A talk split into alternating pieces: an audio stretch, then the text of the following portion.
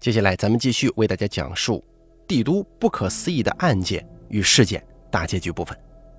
本故事节选自天涯论坛，楼主时光灯由大凯为您播讲。咱们这期啊，先讲凶宅里的老头这个故事。这是几天前的一件事儿，时间紧，我就简短的说一说了。几天前啊，西城区一老式民宅进了两个贼。这种老式民宅只有两层，有点像是山西的窑洞。小偷非常省力的用大尖锥开了锁，进了屋。可是转了一圈，发现全是土，什么都没有。等进里屋一看，家里怎么还有人呢？这里屋的床上睡着一老头。哎，不对吧？有人怎么还从外头上锁呢？小偷反应也算是快的。他害怕惊动屋里的老头，一喊起来就跑不了了。他就赶紧往屋外走，在拉屋门的一瞬间，那个门呢撞到他脸上了，这个门玻璃也震碎了。楼下的租户听见了楼上的动静，就报了警。被门撞了脸的小偷踩房顶跑了，而另一个放风的被逮住了。我一个学生是那片派出所的，正好是他的班，他就问这小偷。那孩子呢？跑哪去了？小偷回答：“不知道。”又问他：“你跑这儿来干嘛呀？”小偷回答：“找人。”“你找谁呀？”“我一朋友。”然后又问他：“你住这儿多长时间了？”小偷回答：“刚搬进来不到三个月。”警察当时就跟他说：“我告诉你，这家十七年没人住了，九零年这屋里的主人被人杀了，一家六口全都灭口。”再也没人住了，你找谁呀？这小偷吓得脸都白了。十多分钟之后，顺着血迹找到了另一个小偷，但是他人呢受伤很重。原来小偷在开门的时候被门打到脸，正好门上有一颗钉子歪了，这个大尖冲外，正好扎在他的眼角处。审讯后，小偷一口咬定。进屋看见了一老头，才慌乱的往外跑，但是怎么被门撞上的不知道。这小偷呢就被拘留了。在这里说一下啊，那个屋子就在我奶奶家边上，确实是九零年一家六口被人杀的。至于那个小偷看见的那个人是谁，在这儿咱就不好说了。再给大家讲一个四大鬼门之国学胡同。小军在超市里直奔面包房，他呢在等自己的女朋友，准备在女朋友来之前买两款女朋友喜欢吃的面包。在结账的时候，小军掏出钱包，无意当中发现钱包当中他们的那张合影。照片里他女朋友的脸上有一些黑点儿，小军没在意，以为是沾上灰尘了，就捏着照片用衣服轻轻地擦了几下。但是照片上若隐若现的黑点儿并没有擦下去。在宣武门地铁口，小军东张西望地等着女朋友。都七点十五分了，他女朋友刘思还没有来，这距离约定的时间都过去一个多小时了。小军呢，一直想找个公用电话给刘思打一个，可是又害怕他这一走，万一女朋友来了，这不更耽误时间吗？所以啊，就一直傻站着等。最后实在慌了，小军像只猴子一样上蹿下跳的在找公用电话。走了一站多地儿，看到一个电话亭，可是电话坏了，没法打。小军说到这儿就对我说：“五年前这片还是胡同的时候，这个厕所、电话在哪儿都能找到。现在全是大玻璃楼了，全是现代化了，却连个电话都找不着了。”好不容易找到一个小卖部，这才打上电话。小军拨通了刘思的电话，就急切地问他：“你在哪儿呢？”电话那头，刘思也是特别生气，对小军大声喊：“你跟我说改约在国学胡同那家面馆门口，你还问我呢？”小军就反问：“我什么时候跟你约在那个面馆了？我不是一直跟你约在这个宣武门地铁口吗？”刘思一下就急了，也不听他解释，冷冷地甩出一句话，质问道：“你在哪儿呢？我去找你，咱们当面说。小军跟刘思见面之后，刘思掏出了手机，调出了通话记录，就说：“你自己看，五点三十五分，我下班正往地铁走呢，你给我打电话。”刘思气的脸都有些红了。小军接过电话，看了一眼手机，五点三十五分，的确是自己的手机打入电话。这小军一脸疑惑地跟刘思说：“我电话忘记带了，我五点多那会儿正在公交车上。”不可能给你打电话，要不也不会满处找电话给你打呀。刘思更生气，就说：“你觉得好玩是吧？你觉得六人好玩吗？”小军也有些急眼了，就说：“我真的没带电话，不信你搜啊，我有这么无聊吗？”刘思瞪了小军一眼：“你就是挺无聊的一个人。”说完转身走了。小军愣在原地，看看手中买的面包，无奈地摇了摇头。这个小插曲过去了。几天后，小军跟几个朋友正在喝酒，他也不知道为什么掏出了钱包翻了起来，但是他一眼就看见他跟刘思的合影了。这四个黑点儿清晰地印在刘思的脸上，猛地一看像是墨点儿，不具备规则性，但是仔细一看呢，又有一定的排列规则。小军浑身一激灵，有一种强烈的不安感觉。这个时候，他接到了好友钟玉的电话。钟玉在那头对小军喊：“君子，什么事啊？你把我约到国学这边。”小军一头雾水，就说：“怎么？我什么时候约你了？你又喝多了吧？我这忙着呢，你少喝点。”电话挂了之后，小军更糊涂了。女朋友碰到一次怪事儿，怎么钟玉又碰上了呢？这也太离谱了！难道是我的手机号被人盗用了？还是营业厅操作系统出现失误了呢？又是几天以后，钟玉、我、小军、刘思正坐在新街口柳泉居喝着啤酒吃饭。刘思接到一个电话，最后大声喊：“你谁呀？你有劲吗？有事你明说。”然后突然挂了电话。问他谁呀？当然，这个谁是小军问的。刘思看了他一眼，气急败坏地说：“还谁呢？可不就是你吗？”这话一出，我跟钟玉都愣了。刘思在气头上还没发现有什么不对劲儿，对着小军就是一阵数落：“你有病啊！我已经坐在这儿了，你还打电话约我去国学？”哎，他说到这儿，声音突然顿住了，手中的筷子掉到了地上。他哆哆嗦嗦地对我们说。他他说他是小军，我以为又是小军跟我恶作剧呢。他就坐在这儿啊，不不过那真的是他的声音。我也被这诡异的情绪给影响了，顶着一身鸡皮疙瘩看着小军。君子，你丫别闹了，玩笑再开就过了。才发现我自己说话的声音都发颤。小军无辜的回复道：“我是那种开玩笑的人吗？啊？”我打没打电话，你们看不见啊！我连手机都他妈没摸一下。小军说完这句话以后，气氛降到了冰点，这太他妈诡异了。看着一桌子人的脸色都快变青了，我咳了一声，缓解气氛的说：“行了行了，别提了，可能手机号被人盗了。君子，明天去营业厅换个手机号码吧。来，咱们吃饭喝酒。”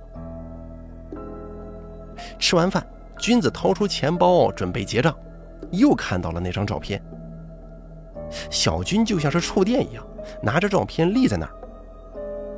看到他的反常举动，我们齐齐地看向那张照片。那上头的黑点儿竟然变成了黑墨一般的浓点了，就像是用黑墨水点了无数遍一样，像是四个黑洞，幽深而又诡谲。你们说，这这跟电话有关吗？小军求证一般的问我们，不过我也没法解释，只好把常识的可能性解释给他听。这、这、这也有可能是照片久了，你放在不同材质的衣服里掉色、染色、灰尘累积，哎，这些都很正常嘛。这事儿就算是暂时应付过去了。送走刘思和小军，我跟钟玉坐到了一间茶馆，都在对方眼中看出了疑惑。钟玉先开口说：“你觉得那是谁的声音啊？小军他会说腹语吗？”我侧着头看了他一眼，说道：“说丫的，小军没那本事。奇怪的就是，为什么你接到的电话跟刘思接到的电话都是小军的声音，说都要去国学胡同呢？”我俩的心中像是蒙着一层雾，总也看不到雾的那头答案是什么。三天后，我去了威海，就在威海的二十九天里，北京的事儿却朝着我难以想象的方向发展了。那次吃饭之后，刘思再次接到了小军的电话，还是约他去国学胡同的那家面馆。可是那段时间，小军在平谷新品研发实验室。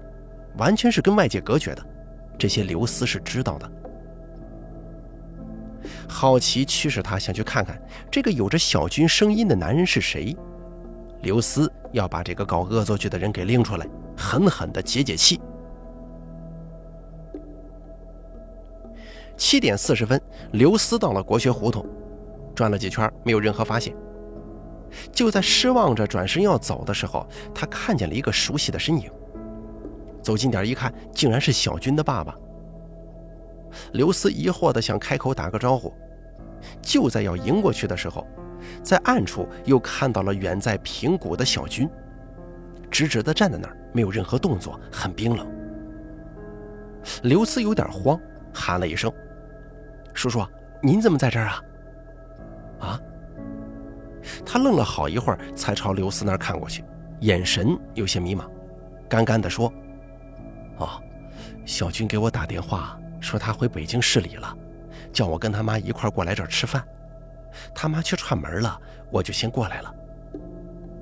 刘思啊，看着这个小军的爸爸就说：“叔叔，小军没回来，他们研发最少要在那个会议中心待二十天，而且小军的实验室不允许一切个人移动通讯设备使用，更不会打电话呀。”小军的爸爸看着刘思，尴尬的笑了。丫头，你可别吓唬我这老头啊！哎呀，叔叔，这种事情我怎么可能会跟你开玩笑呢？而就在同时，钟玉也接到了一个电话，是刘思的声音，听着好像是有点喝多了。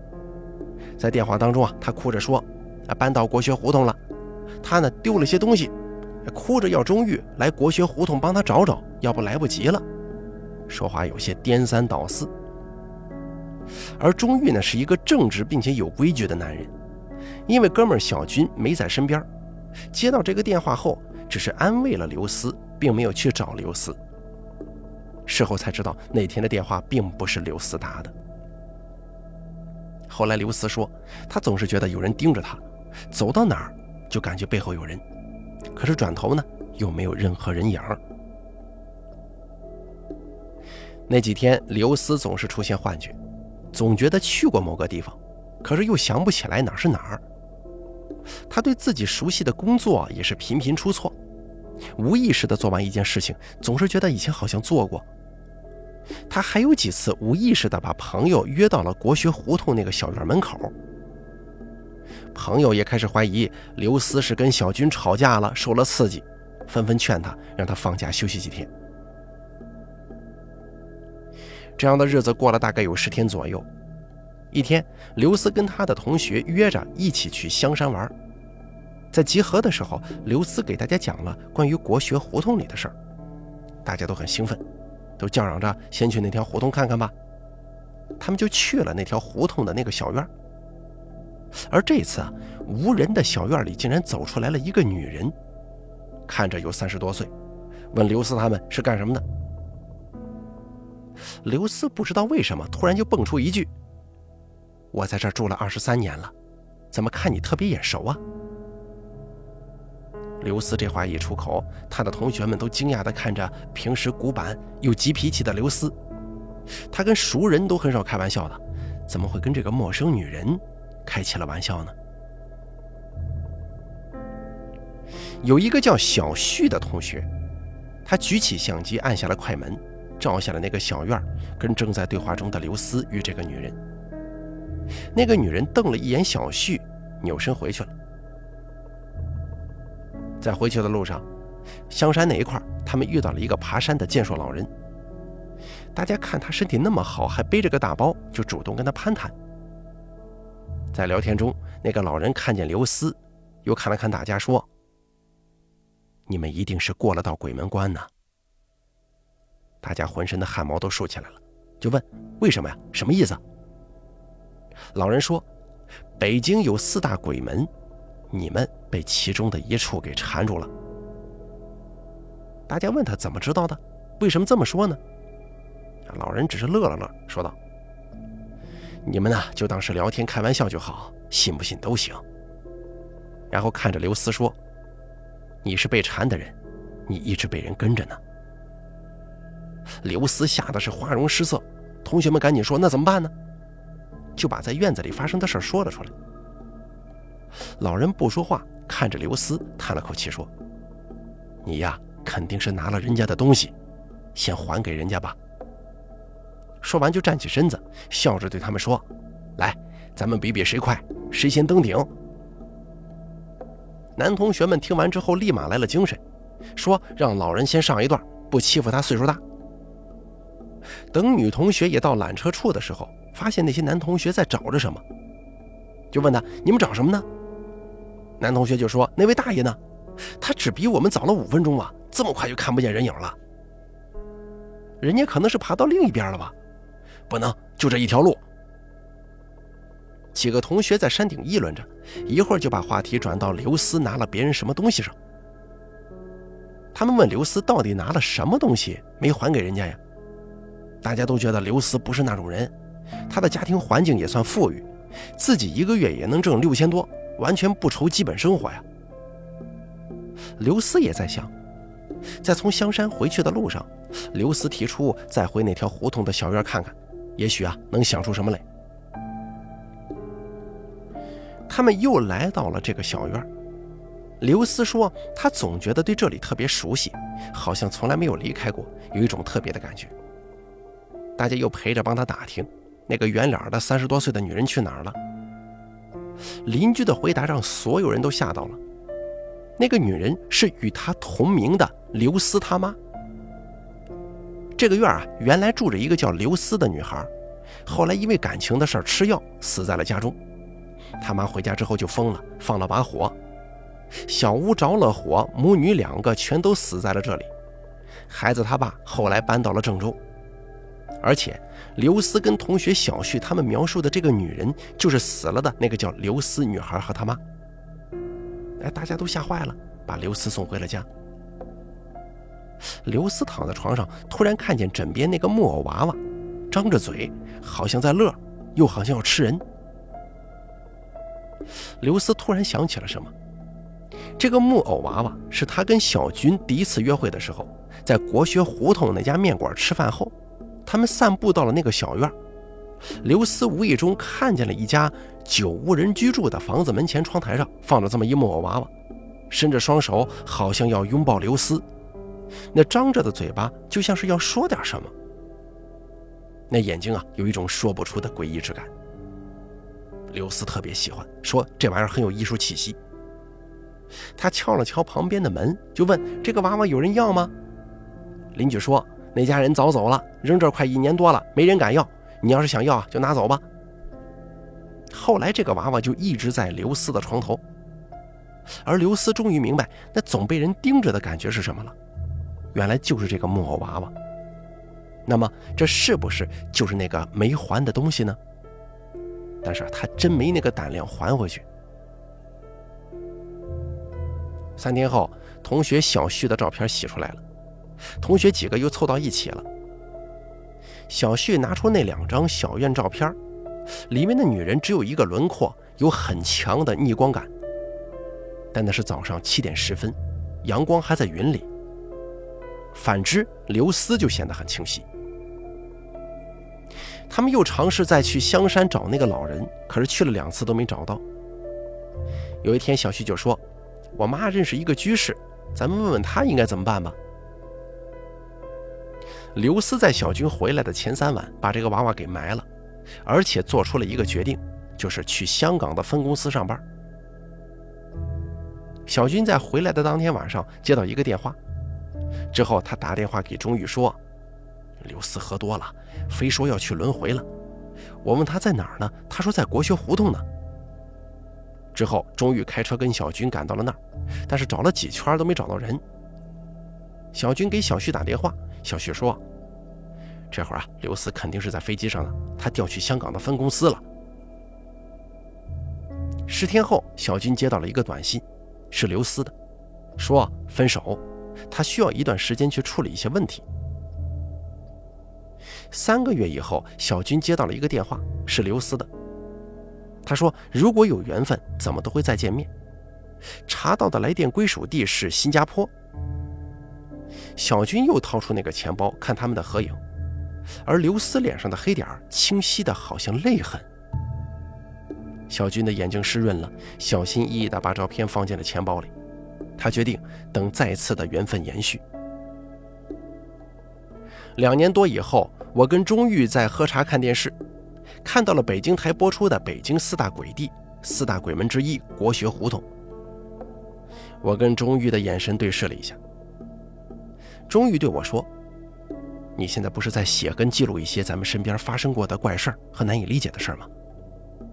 我虽说是正营级，但我还是敢说，这世上的事儿真不是咱们书本上能学到的可以理解或者解释。一件事情的传说，它总要有一定的蓝本。要不就靠凭空瞎编，你也编不长久吧？你看北京台阿龙这节目就挺好，敢于说也敢于讲啊。这件事儿留给大家更多的空间吧，仁者见仁，智者见智。小军在二十多天前跟我们再次叙述这件事情的时候说：“他说可惜那两张小院的照片被刘思带走了，而我这张照片就留在身边吧。”也就在前天，八月二十日，小军也被单位派往四川济世支教，可能要一两年才回来，也许是更长的时间。大家想过自己的轮回吗？中国法制在不断的健全，而公检法各国家执法部门也都分得很详细。例如，北京就是城八区各有管片与各种警种与细节性执法队伍。并不是每一个警种或者兵种都能够参与到某一件案例当中去，也并不是同系统人员就能接收到一样的信息与资料，里面啊都有很详细的划分的。比方说，某些编制与内部人员都是保密性很高的。我这么说，不知道大家能不能理解啊？我也是听故事的人，我也觉得有些悬，但细听起来，我和朋友又挺信这件事儿。那个小军的照片我们见过。的确有一些像是老照片氧化的污点，是褐黑的小黑点。听说那两张小院跟女人的照片我没见过，刘思是化名，跟真人隐去了一个字，也确实他在这件事情发生以后就很快去了香港。我那个时候出差在威海，小军在平谷。刘思一直都没有信，也没有再回来，而小军跟刘思分开之后，像是变了一个人。通过小旭再打听过他，但是再往后就没他消息了，也没见他上过网。听说那个木偶娃娃就埋在地坛的一角，是装在一个玻璃盒里的。好了，故事写到这儿，能说的都说了，也谢谢所有喜欢听故事的朋友。从二零零七年八月二十四日，我就正式离开警察这个工作岗位了。今天算是把所有的手续办得差不多了。我一九八七年到一九九零年是海军，一九九一年到二零零七年八月二十四日，我从一个小小片警，连巡逻的机会都没有，到现在的二级警督当了科长，整整走过了二十年军警生涯。二十年在一个人的人生当中，也许是弹指一挥，也许是漫漫长路。我想先离开这个城市，找个朋友或者一个人去旅旅游，到处走走，到一个基本没有现代化的地方。也许是西藏，传说中那四千三百七十米高的山上的寺庙，也许是别的什么地方吧。我的朋友丽兰说：“心有多远就走多远吧。”我的儿子也特别支持我，我觉得他比同龄人要冷静和更会思考。我的爱人只是对我说：“我什么都不要，我随时准备跟你上路，不管去哪里。”这份爱不需要感动。因为已在骨血之中。佛说你放不下，那么如何得到呢？好了，帝都不可思议的案件与事件到这儿就全部说完了，没有后续了。感谢您的支持与收听。本故事节选自天涯论坛，楼主时光灯由大凯为您播讲。